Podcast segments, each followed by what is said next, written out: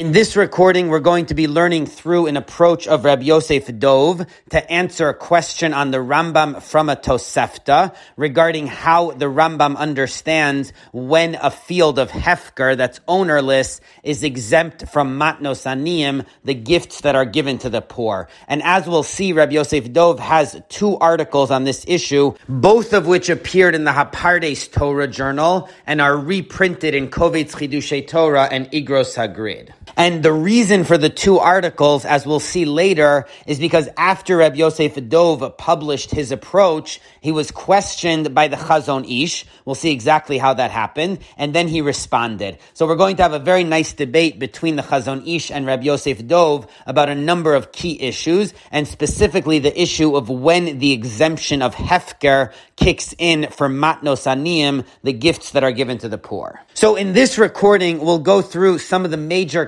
conceptual issues raised about this halacha, as well as some of the historical traditions about the Chazon Ish and Rabbi Yosef Dov's debate. And what's interesting to see is that in many ways, this debate is a reflection of the kinds of debates that we saw the Chazon Ish and Rab Chaim had, because it's two different methods of learning and methods of analysis that are coming to different conclusions. So this debate is a continuation of some of those debates, and again, again, the Chazon Ish and the Soloveitchik style of analysis are conflicting. So we'll see some of the historical narratives surrounding this whole debate. Rabbi Yosef Dov begins his piece with a Tosefta in the second chapter of Peah, which the Rash quotes in his commentary on the Mishnah at the end of Peah chapter 1. And the Rash says, Yesh Braisa b'Tosefta she'ein adam yachol liyashva. There is a comment in the Tosefta which nobody can explain. So this is a very difficult Tosefta. Tosefta.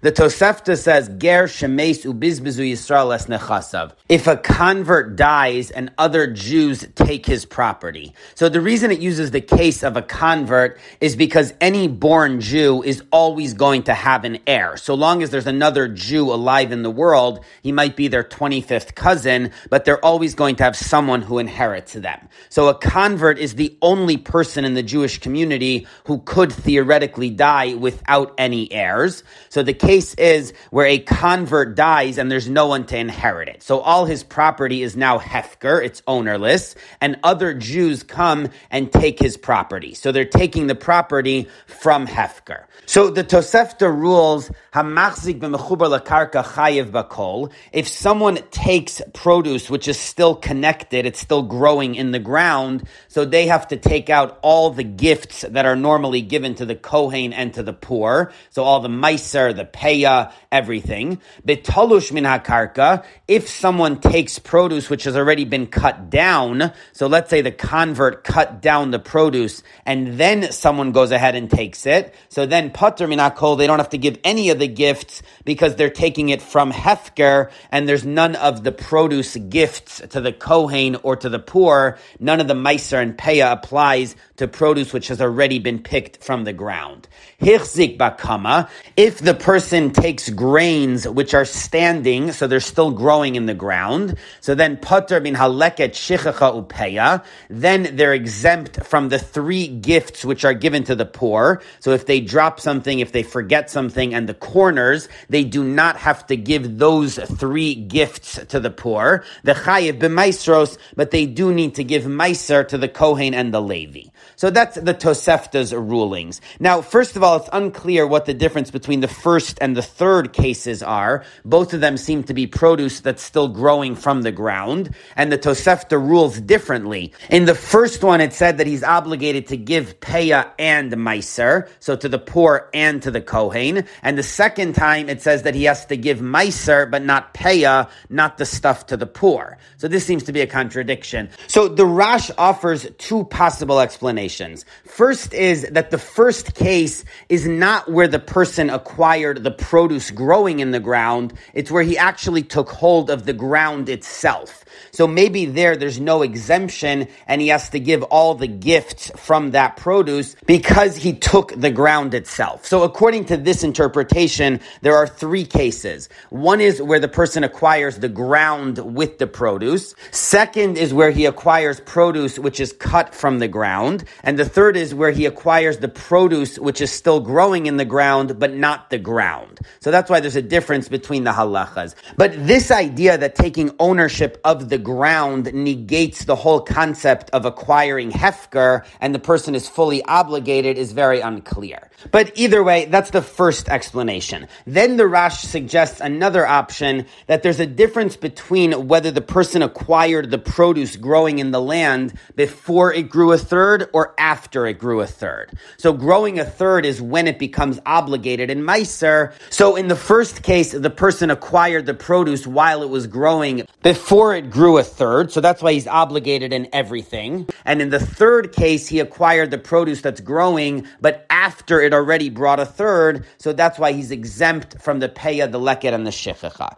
So those are the two options that the Rash has to differentiate between the first and the third cases. But now the Rash raises a much bigger problem because the halacha of the Tosefta at the end is that if someone acquires grains which are still growing in the land, so they're exempt from leket, shichacha, and peah to the poor, but they're obligated in meiser. And this flat out contradicts the ruling in the Gemara in Baba Kama Chav Ches Amid Aleph, which says the exact opposite. The Gemara has a case, Hamafkir as Karmo v'hishkim baboker ubatzro. If someone makes their vineyard ownerless, so they give up ownership of the vineyard, but then in the morning they pick the produce of the vineyard. So this is exactly the same case where someone took produce from a hefker field. So the Gemara rules chayiv beleket shicho peya. He's obligated to give the gifts to the poor upater mina maisros, but he's exempt from meiser. So that is exactly the opposite of the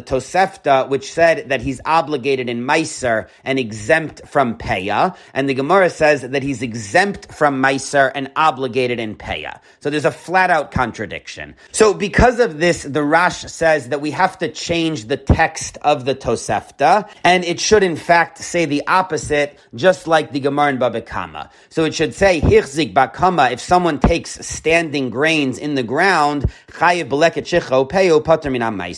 He's obligated in Peya and exempt from Meiser, exactly the way it says it in the Gemara. And that's the view of the Vilna Gaon as well, like the Rash, that we need to make the Tosefta and the Gemara and Kama consistent. But the problem is that the Rambam in Hilchus Matnos Aniyim Hey Chav Zayin does not agree with this approach. The Rambam writes, Hamafkir es karmo v'hishkim baboker v'zochabo la'atzmo ubatzro. If someone makes their vineyard ownerless, and then the next morning they themselves wake up and take back ownership of the produce of the vineyard, then then they're obligated in the gifts that are given to the poor. But if someone takes produce from someone else's field which was made hefker, so then they're exempt even from the gifts to the poor. So the Rambam differentiates between a person taking produce from their own field which they made hefker versus taking produce from someone else's hefker field. And the halacha of the Gemara in Baba Kama that one is obligated to give the gifts to the poor only applies when someone took the produce of their own field. Not if they took the produce from someone else's field, which was made hefker. In that case, they're totally exempt from everything, even from the gifts to the poor. So now the Tosefta anyways doesn't make sense because the Tosefta is talking about someone taking from the Ger's field. So it's someone else's field, which now became hefker. And the Tosefta says they're obligated in something. According to the Rash and the Vilna Gaon, they're obligated to give the gifts to the poor in line with the Gemara and Baba Kama. But according to the Rambam, in that case, they should not have to give anything because it's not their own field that they're taking the produce from. The Gemara and Baba Kama's halacha is limited only to where a person takes produce from a field of Hefker, which was previously theirs. But if it was someone else's field to begin with, so then they're not obligated in anything. So how do we read the Tosefta according to the Rambam? Either version is not going to work. Whether the Tosefta says that they're obligated in Meiser, whether the Tosefta says that they're obligated in Peya and the gifts to the poor, according to the Rambam, neither version works because they should be totally exempt from everything. So to explain the Tosefta according to the Rambam, Rabbi Yosef Dov explains a key point in the Rambam's approach to these halachas. The Rambam in Matnos Aniyim Beis Zayin writes, Hakotzar kol sadehu kodem shetugmar. If someone cuts down their entire field before it ripens, the adayin lohivia shlish, before the produce grew a third, harezu ptura. So then he's exempt from peya. But once the produce grows a third, then he's obligated to give peya to leave the corners for the poor.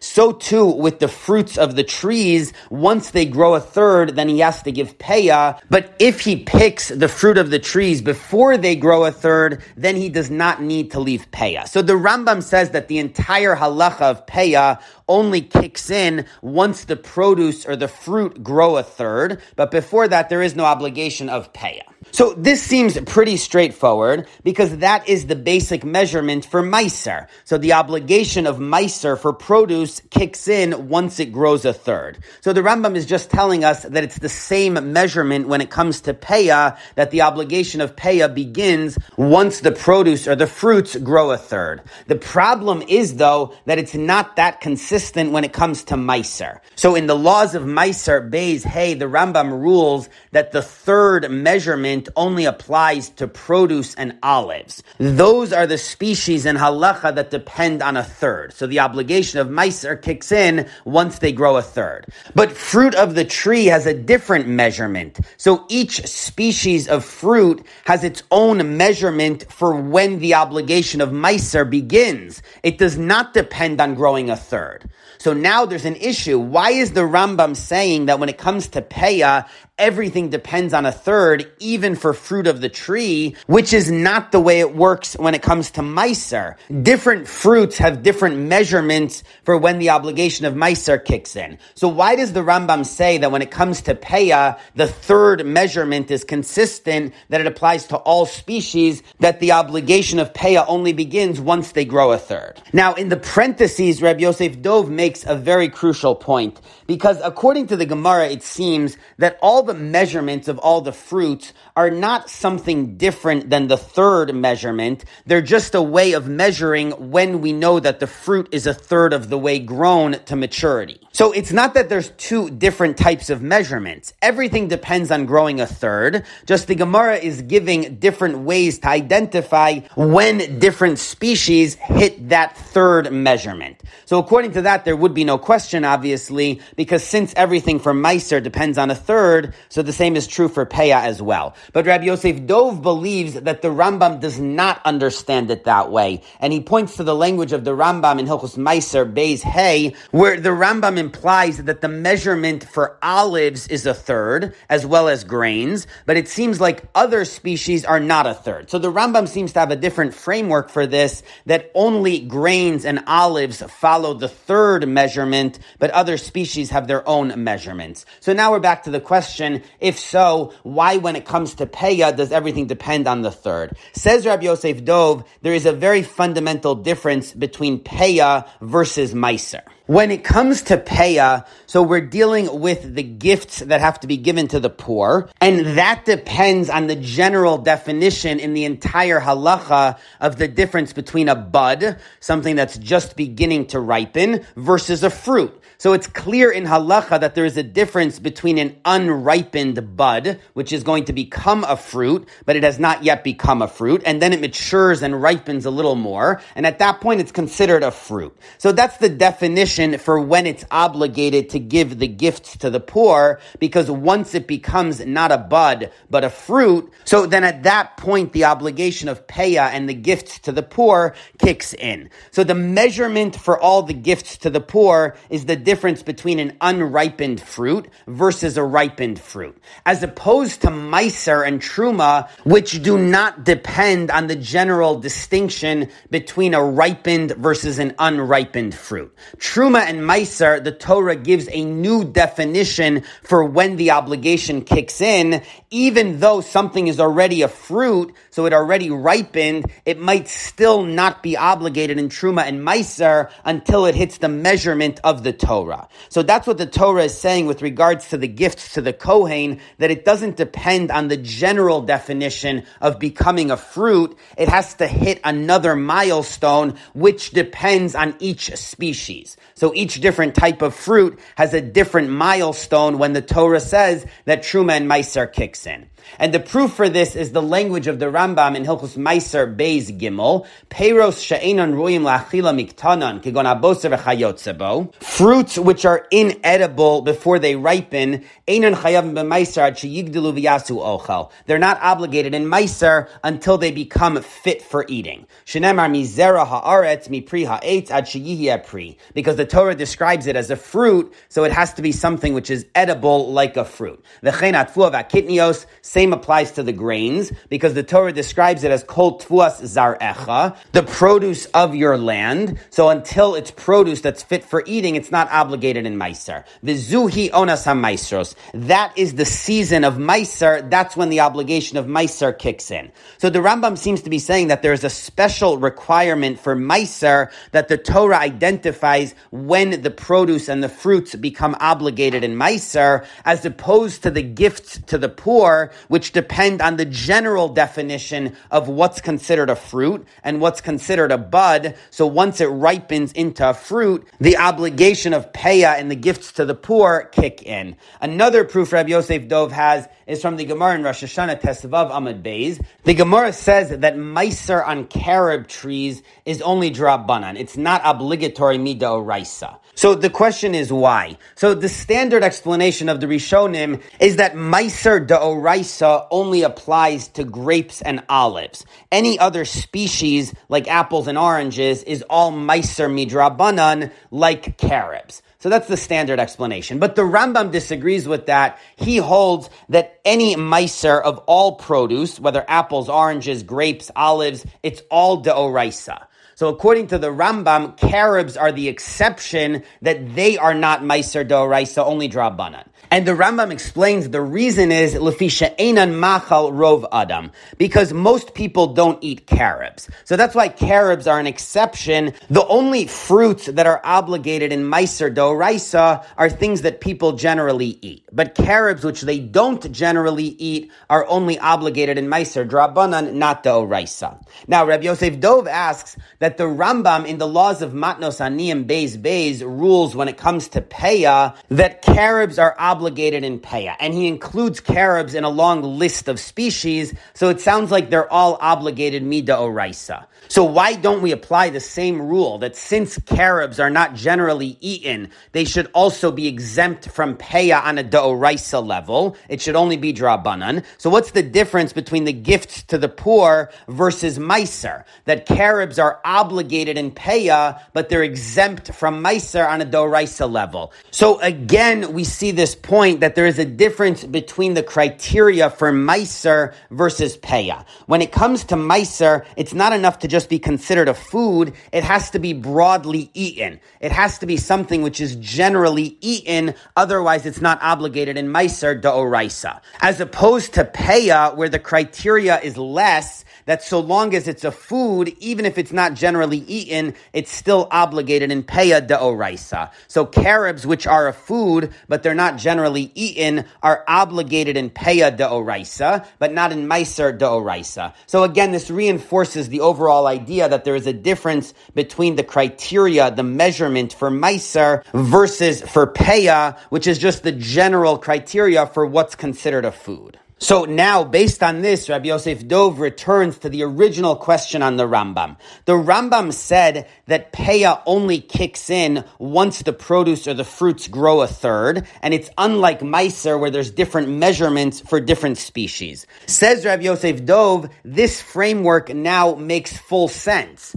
because the reason why someone who cuts produce before it grows a third is exempt from Peah is because that type of cutting is is not considered kitsira in halacha. Kitsira means reaping the produce, and it's only considered a reaping if the produce has grown somewhat. If someone is just cutting down very small produce that hasn't even grown a third, so that does not meet the definition of kitsira. And the proof for this is the Gemara in Menachos Ayin Aleph Amid Aleph discusses whether someone can cut down grains for the Omer sacrifice before they've grown a third. And the issue depends on whether we require kitsira for the Omer sacrifice. If it requires reaping, so then the produce has to have grown at least a third. So we see that Kitsira only applies to produce which grew a third. Now, the criteria for the Omer sacrifice and Peah are the same based on the Sifra in Parshas Emor, where it quotes the debate about cutting down grains for the Omer sacrifice before they grew a third.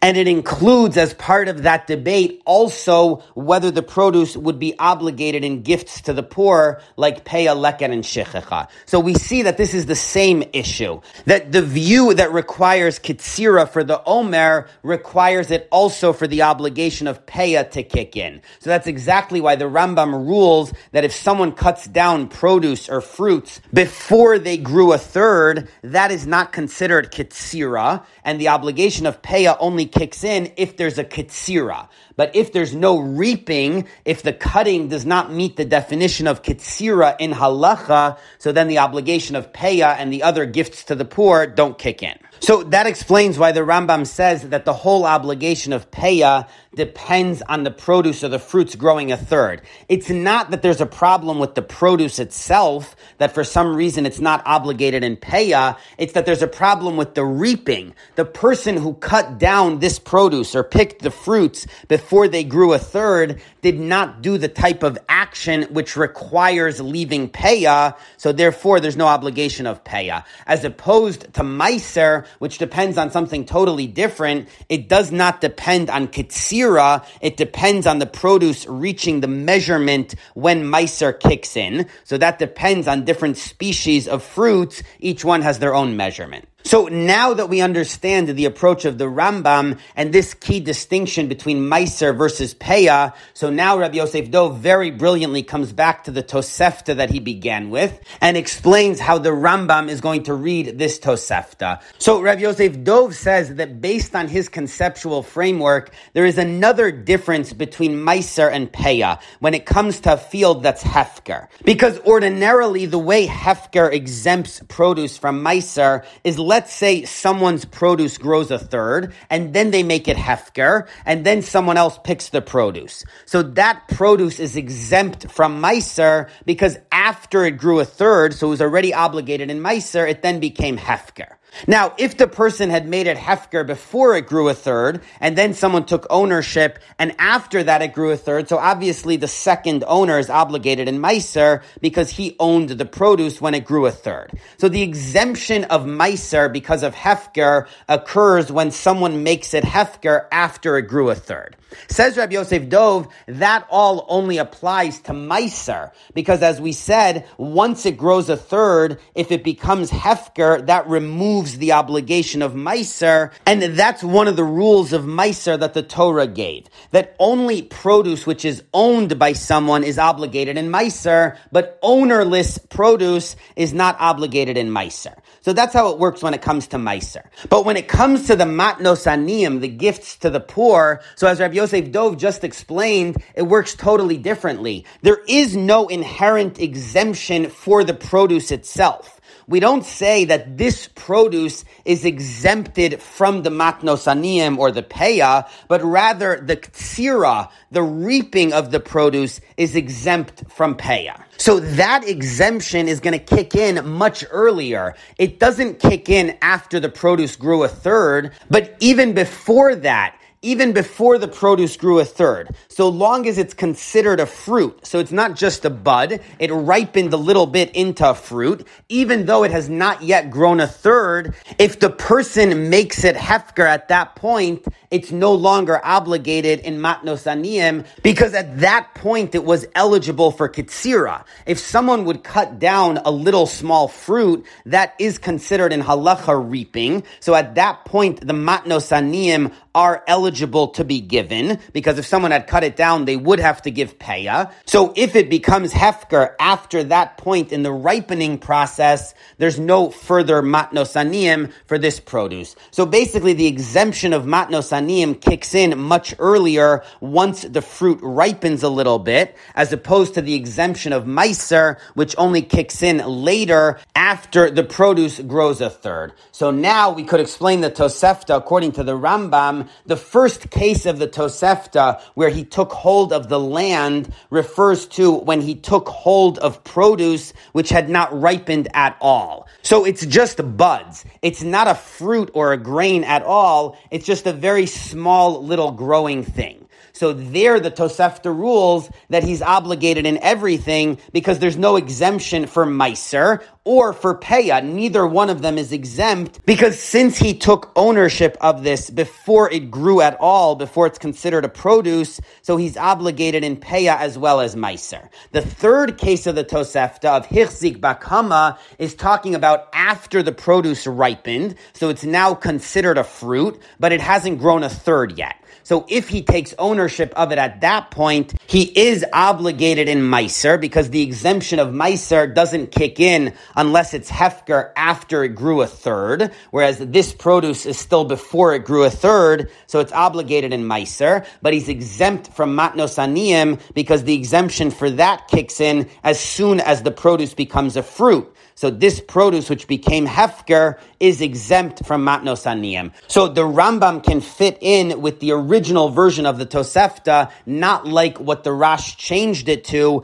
but according to the Rambam, we can preserve the original version that the person is obligated in peya, but not in meiser. And that does not contradict the Gemara in Baba Kama, because that's talking about someone who took their own produce back, their own field became hefker. So there, they're obligated in matnos aniyim, not in meiser. Whereas the case of the Tosefta is talking about where he took someone else's field. So theoretically, he should be exempt from everything. But in that case, the hefker happened before the produce grew a third. So that's why he's not exempt from meiser, even though he is still exempt from matnos aniyim. So this is Rabbi Yosef Dov's very brilliant interpretation of the Rambam's distinction between meiser and peya, and how that helps explain explain this very difficult Tosefta according to the Rambam. So now again, Reb Moshe Soloveitchik published this article in the name of his son in 1931 in the Hapardes Torah Journal out of Chicago. So it was a Torah journal for American Rabbanim, and Reb Moshe included this piece from his son, probably trying to build up his name a little bit because he was a young man at that point and he was looking for a job, and soon he would come to America to be the rabbi in Boston. So Reb Moshe was probably trying to promote his son and get his name out there by publishing these brilliant Torah insights. So he published this piece in the Journal. Now, this piece set off a big debate about this topic. In the Knesset Yisrael Torah Journal, which was published in Vilna by Reb Moshe Karelitz, who was a brother of the Chazon Ish. So in a volume in 1932, a short while after this original article in Hapardes, in volume 10, Siman Kuf Yud, there was was a response to Reb Yosef Dov's approach, written by Reb Shlomo Cohen. Now, Reb Shlomo Cohen later became well known as the author of a multi-volume important biography of the Chazon Ish called Pe'er Hador. So Reb Shlomo Cohen was very close with the Chazon Ish, and it's known that this piece that Reb Shlomo Cohen published in the Chazon Ish's brother's Torah journal really came from the Chazon Ish. So the Chazon Ish liked to be anonymous. He published his Sfarim originally anonymously, and he would write a lot under pseudonyms. So here also, he had one of his close associates, Reb Shlomo Cohen, publish it under his own name, but it's basically the Chazon Ish's response to Reb Yosef Dov. Now, in the Sefer Orchos Rabbeinu about the Steipler in Chelek Hay on page 161, he quotes a bunch of pseudonyms that the Chazon Ish used to publish in the Knesset Yisrael journal. And then he records an interesting historical tradition from Rab Chaim Kanievsky, who told him in the name of his father, the Steipler, who was a brother-in-law of the Chazon Ish, that the reason the Chazon Ish felt strongly about disagreeing with Reb Yosef Dov's approach was due to politics, because Reb Moshe Soloveitchik was involved with Mizrahi, the religious Zionists, and the Chazon Ish was adamantly against that. So the Chazon Ish wanted to undermine Reb Moshe Soloveitchik and his son son Reb Yosef Dov, who was young at the time, but eventually he became a leading figure in Mizrahi. So the Chazon Ish wanted to undermine Reb Moshe Soloveitchik's brilliant insight in the name of his son by disagreeing with it. So this is an interesting historical tradition. I'm not sure how much you need it because as we saw when we studied Chidushei Rabbeinu Chaim Halevi, there were some very serious differences, not politically, but in terms of learning style between the Chazon Ish and Rab Chaim, and that continued with Rab Velvel and Rab Yosef Dov. So it makes sense that the Chazon Ish would have disagreed on a purely analytic level with some of Rab Yosef Dov's approach. But this historical tradition is interesting because it does highlight a major problem that someone like the Chazon Ish would have had, that you have these tremendous towering Talmidei Chachamim who come from the heart of Rab Chaim's beis medrash, his son Rab Moshe and his grandson Rab Yosef Dov, who are coming up with unbelievably brilliant Chidushei Torah, and they espouse a political worldview which is very different than the Chazon Ish. So it really highlights the drama surrounding a lot of these political debates that these Gedolei Yisrael had. Either way, whether that was the historical motivation for the Chazon Ish or not, there is a very important debate between Rab Yosef Dov and the Chazon Ish over the issue of when the exemption for matnos aniyim kicks in. So does making produce hefker exempt it from matnos aniyim only after it grew a third, like Meiser, or even beforehand. Rabbi Yosef Dov is saying a very original and new halachic idea that if someone makes the produce hefker, even before it grows a third, it's still exempt from matnos aniyim. So we're going to have a debate between Rabbi Yosef Dov and the Chazon Ish about this point, and we'll see at the end of the whole discussion some of Rabbi Yosef Dov's own historical reactions to the debate. So now we're going to go through Reb Shlomo Cohen's article, which really comes from the Chazon Ish disagreeing with Rabbi Yosef Dov, but I'm not going to go through each and every point, just the major points which disagree with the overall perspective of Rabbi Yosef Dov. First of all, Rabbi Yosef Dov's analysis concludes that the Rash and the Rambam have different versions of the Tosefta. So in the Rashes, the Tosefta says that the person is exempt from Meiser and obligated in Matnos Aniyim, whereas according to the Rambam, it says the opposite, because the case is where the produce was Hefker before it grew a third, so it's exempt from Matnos Aniyim, but obligated in Meiser. So Reb Shlomo Cohen questions this because he points out that the version of the Rash and the Vilna Gaon also appears in the Yerushalmi. So if we defend the other version of the Tosefta, so now we have a question with the Yerushalmi. So he basically believes that the correct version of the Tosefta has to be the Rash and the Vilna Gaons, and there is no way to defend the original printed version of the Toseftas. Now, the second point is a very key debate. We saw that Rabbi Yosef Dov understands that the different measurements for the onas hamaisros when the obligation of meiser begins are not the same as growing a third. That's how he understands the Rambam that he's saying that there's a different measurement for each species of fruits, and that's not just a way of identifying when it grows a third. So that's the basis for Rabbi Yosef Dov's question: Why, when it comes to peah, does everything depend on a third, which is different than meiser? Now, Reb Shlomo Cohen disagrees with this point, and he says that even the Rambam agrees with the simple understanding of this issue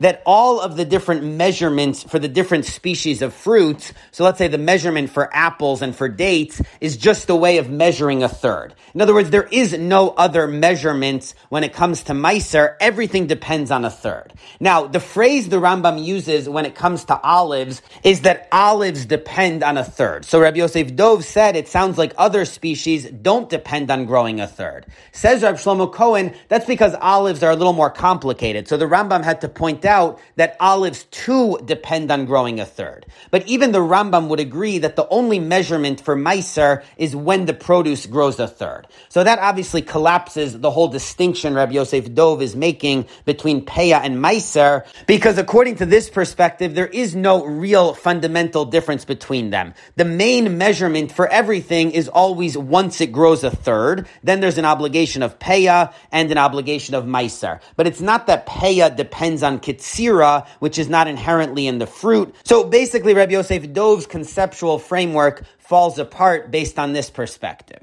Now, Reb Yosef Dov's other proof was from carobs, where the Rambam seems to say that Peah is a Deoraisa, even though Meiser is only Drabanan. So again, Reb Shlomo Cohen disagrees with this, and he says that even though the Rambam includes carobs in the list of species that are obligated in Peah, it doesn't mean it's Deoraisa. It could be it's Drabanan. The Rambam is just quoting the list from the Mishnah, and he's not making clear which ones are Deoraisa and which ones are Drabanan. For that, he's relying on what he already told us in Hilchos Meiser that carobs are only drabanan. So there is no difference between peah and meiser when it comes to a carob tree. It's both drabanan. Now this is a classic debate between the Chazon Ish and Rab Chaim, and we've seen a good number of examples of this exact sort of debate when we learn through Chidush Rabbeinu Chaim Halevi with the Chazon Ish's marginal critiques. So this is a standard debate. The Soloveitchiks take the language of the Rambam much more literally than the Chazon Ish. So Rabbi Yosef Dov is reading into the Rambam that the obligation of peah for carob trees is da'oraisa because the Rambam didn't say otherwise. And the Chazon Ish is saying that we can take it a little less literally. The Rambam is quoting the language of the Mishnah, and he already told us that halacha elsewhere elsewhere, so he doesn't need to keep repeating it.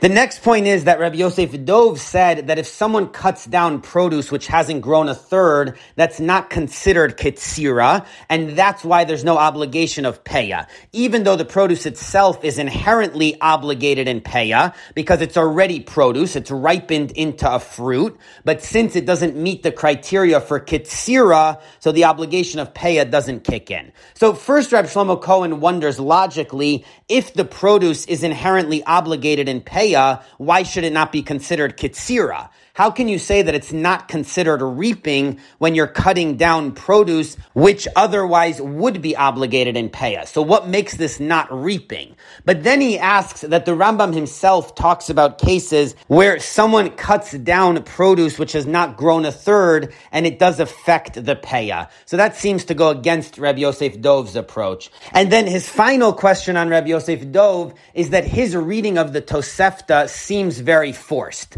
The language of the Tosefta is hichzik bakarka, if someone takes the land, or hichzik bakama, if someone takes the grains that are standing in the land. So according to Rabbi Yosef Dov, the first case refers to taking ownership of produce which hasn't ripened at all, and the next phrase refers to taking ownership of produce that's ripened but hasn't grown a third. Says Rabbi Shlomo Cohen, how are we possibly supposed to know that? That's not the normal language of the Mishnah or the Tosefta to describe produce in those stages of ripening. So how on earth are we supposed to understand this when the Tosefta uses language like he took the land or he took the grain standing in the land? How are we supposed to understand at what point in the growth it is? Why didn't the Tosefta just say it clearly? So this is a strong question on Rabbi Yosef Dov, as brilliant theoretically as his insight is, but it doesn't seem to fit in very simply to the language of the Tosefta. And again, this is a classic debate between Rab Chaim and the Chazon Ish. Sometimes the Chazon Ish will ask on Rab Chaim that as brilliant as the framework and the insight is, but the simple language of the original text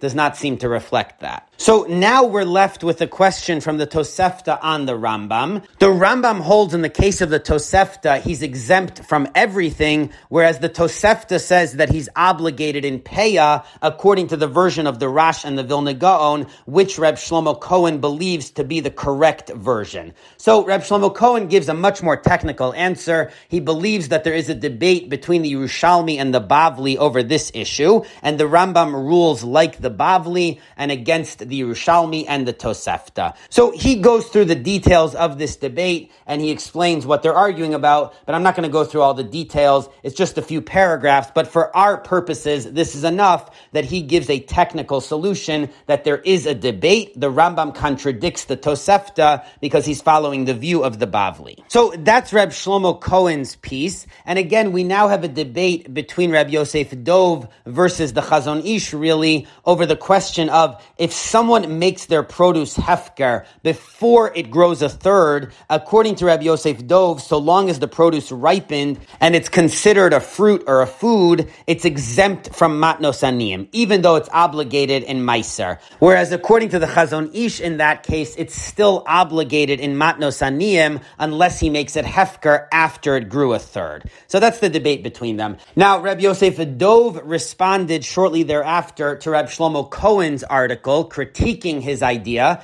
in another article in the Pardes Torah Journal. And the whole back and forth is very respectful. So whatever political considerations there were, they were arguing about Torah topics in a very respectful way. And Reb Yosef Dov begins by thanking Reb Shlomo Cohen for responding and studying his article. And he's grateful that his Divrei Torah are being studied and that people are taking them seriously. And he davens that that should continue for the rest of his life. So it's a very nice opening. But then Reb Yosef Dov responds to some of the points that Reb Shlomo Cohen raised. So again, I'm going to go through Reb Yosef Dov's second article, but not all of the points, just the ones that are relevant to the overall discussion that we're going through. So first of all, Reb Shlomo Cohen argued on Reb Yosef Dov. He said that there is no measurement for Meiser other than growing a third. So Havas Shlish is the measurement for Meiser and Peya and for everything. There is no other measurement for any species. And he said that the Rambam also agrees with that idea. So Rabbi Yosef Dov responds and he says this idea that other species don't depend on Havas Shlish,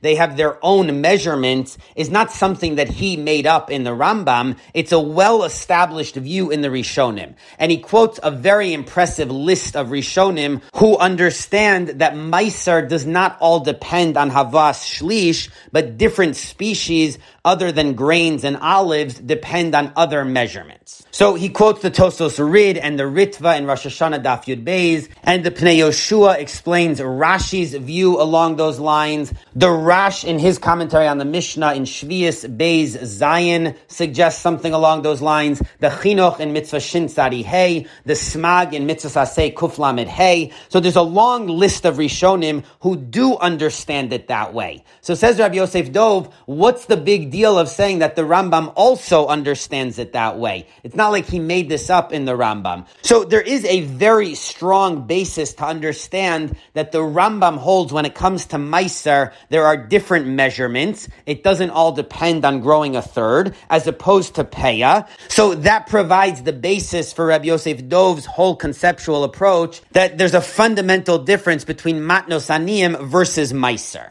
So this is a very fundamental debate. The Chazon Ish seems to believe that there is no measurement other than Havas Shlish when it comes to Meiser, and all the other measurements are just a reflection of when that species grows a third. Whereas Rabbi Yosef Dov argues at length that there is a whole different way of understanding this, that there are different measurements for different species when the obligation of Meiser begins. Now, Reb Shlomo Cohen disagreed with Rabbi Yosef Dov's other argument that carob trees are obligated in Peya Midoraisa and Meiser only Midrabanan. And he said that they're both only Midrabanan. So Rabbi Yosef Dov responds very sharply, Ein al klum ki eno nachon. There's nothing to add to this because he says Rabbi Shlomo Cohen is certainly wrong. He believes very strongly that the formulation of the Rambam is clear that carob trees are obligated in Matnos Aniyim in Peya Midaoraisa. So Rabbi Yosef Dov stands by that point.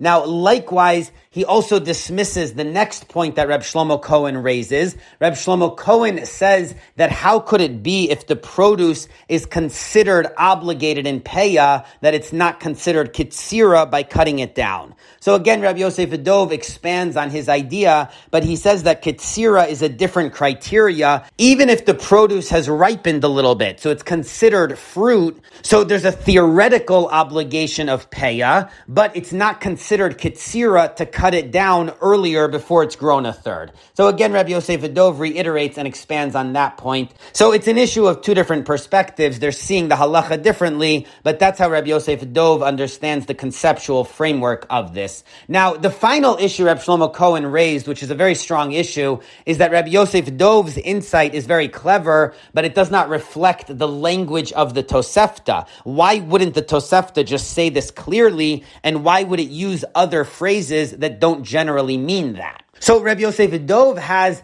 an interesting response to this, and he says this is not a problem with his interpretation, even according to the Rash and the Vilna Gaon, it's the same problem, because the commentators have to explain whether we're talking about before the produce grew a third or after. So that's a form of interpretation, but the Tosefta doesn't make it clear. So he says, why are you raising this question against my interpretation that the Tosefta doesn't state clearly what it's referring to, when the same problem exists for any interpretation that the commentators have to fill us in at which stage of growth the Tosefta is talking about. So that's an interesting counter to that question. Now, at the end of the article, he includes another paragraph he sent to Hapardes explaining more fully what he means by all this. So in the original response to Reb Shlomo Cohen, he said it quickly, but then he submitted an additional paragraph explaining more fully why the same issue applies to the Rash's interpretation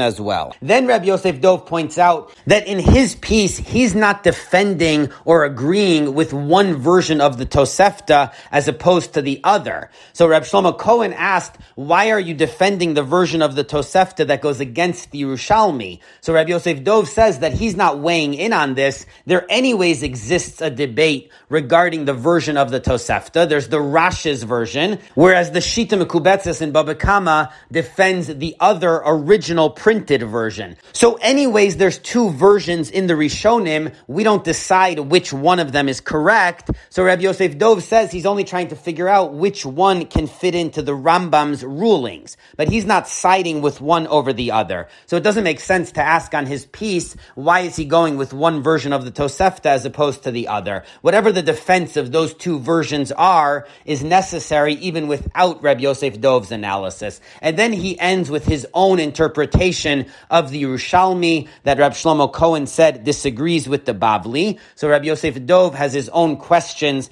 on Reb Shlomo Cohen's answer to this question to explain the Tosefta according to the Rambam. So that is Reb Yosef Dov's article in response to Reb Shlomo Cohen. They both double down on their views of this halacha, and we have two very nicely articulated different halachic perspectives how to understand the Tosefta and the difference between Peah and Meiser, if there is one, and when the exemption of Hefker kicks in for Matnos Aniyim. Now, there's some interesting historical information brought about this whole debate in the Sefer Meged Givos Olam from Reb Michal Shurkin on page 56. So he was a student of Reb Leib Malin in the Yeshiva Beis HaTalmud and of Reb Moshe Feinstein, and he studied under Reb Yosef Dov for many years. So he records a lot of his impressions of Gedolei Yisrael. So he has a few things to say about this debate. First of all, he tells that in Beis HaTalmud, he heard from Reb Gershon Wiesenfeld, who married Reb Mendel Zachs's daughter, a granddaughter of the Chafetz Chaim,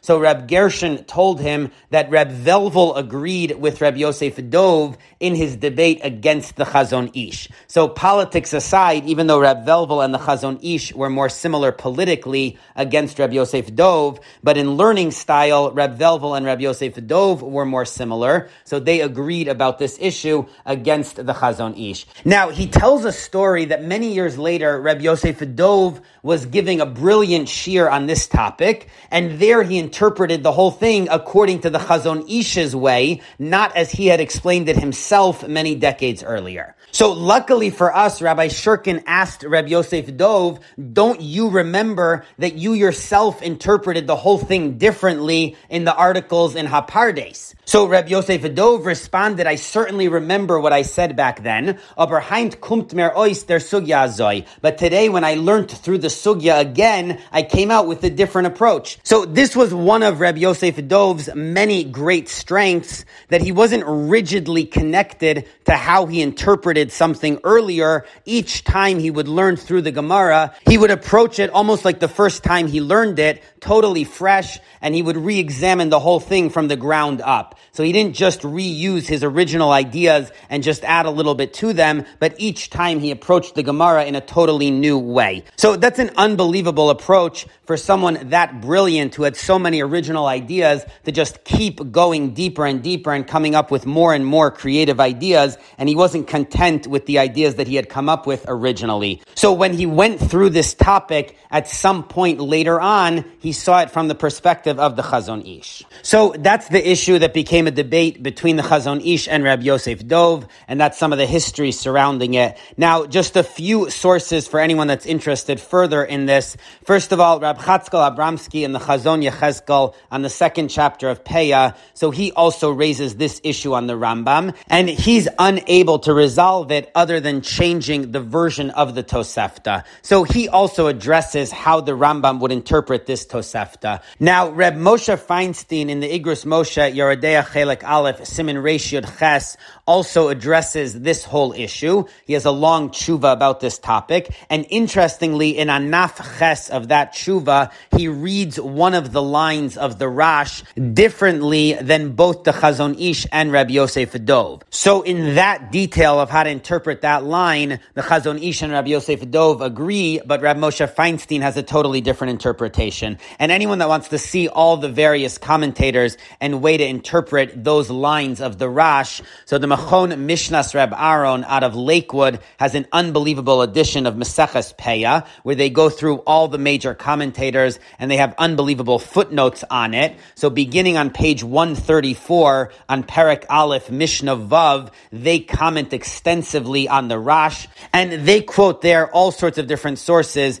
how different commentators understand the Rash. So anyone that wants the full picture can look there. And of course, they reference this debate between Reb Yosef Dov and Reb Shlomo Cohen. And interestingly, they raise the issue of how the Rambam's going to interpret this line in the Tosefta. And the only real interpretation they quote is Reb Yosef Dov's answer. So it seems like there aren't many ways to understand the Tosefta according to the Rambam other than this approach. Now, in Igros Hagrid, beginning on page 130, they reprint all the material from Hapardes about this with some additional material. So first of all, they have an earlier version of the whole approach that Rabbi Yosef Dov wrote, and then they have an additional paragraph on page 140 that was originally part of Rabbi Yosef Dov's response to Rabbi Shlomo Cohen, and for some reason got dropped. So anyone that's very interested in this can look at that. Now, there are a few points that they make which are worth going through briefly. First of all, they have another letter from Rabbi Yosef Dov, I assume to his father,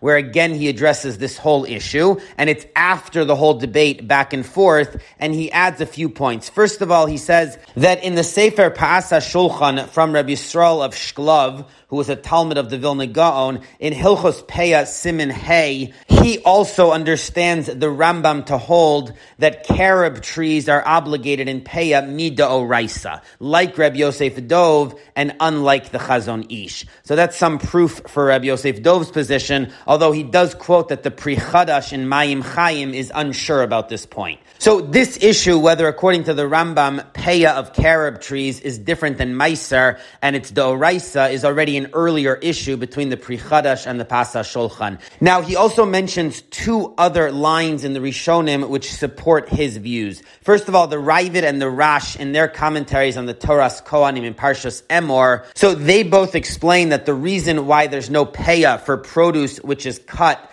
before it grows a third is because that's not considered kitsira. That's not valid reaping in halacha. So again, that's how Rabbi Yosef Dov understood it, unlike the Chazon Ish. And finally, he quotes another Rishon that he found to add to the list of Rishonim that he provided, who hold that when it comes to Meiser, the fruit of the tree doesn't depend on Havas Shlish, it has its own measurement. So he adds the Kaftor Vaferach in Perek Chaf Vav to that list of Rishonim. So it just shows that Rabbi Yosef Dov continued to research and think about this topic. Now, there is one conceptual question which is raised by his father, Reb Moshe, in Igros Hagrid, page 134. And this is a good conceptual question because there is a jump in Reb Yosef Dov's analysis. He says that since cutting the produce before it grows a third is not kitsira, so that means the produce itself is inherently obligated in matnos aniyim. There's nothing preventing the produce from giving peah or matnos aniyim, but the katsira does not obligate peah. So based on this, Rabbi Yosef Dov argues that even if he makes it hefker before it grows a third, it's still exempt from matnos aniyim. So that's a key shift in his piece. And his father, Reb Moshe, points out that it doesn't necessarily logically have to follow that way. Because it could be that since this is not a katsira, so the produce itself is not obligated in payah. So the way to formulate it would be that only produce which could have a valid katsira is obligated in matnos aniyim. But if it can't have a valid katsira, then the produce itself is inherently not obligated in matnos aniyim, in which case Rabbi Yosef Dov's whole idea would fall apart, because if someone makes it hefker at that point, it's still not exempt from matnos aniyim. So we saw that the Chazon Ish also raised a question on this point, that if the produce is inherently obligated, how could it not be a valid katsira? So Rab Moshe is saying the opposite. If it's not a valid katsira, maybe that means that the produce itself is not considered obligated in matnos aniyim. So that is a strong conceptual question on Rabbi Yosef Dov's analysis. Rabbi Yosef Dov is arguing something in the middle that the produce is inherently obligated, but the kitsira is not a valid kitsira, so therefore there's no matnos aniyim for a technical reason, even though the produce would be obligated.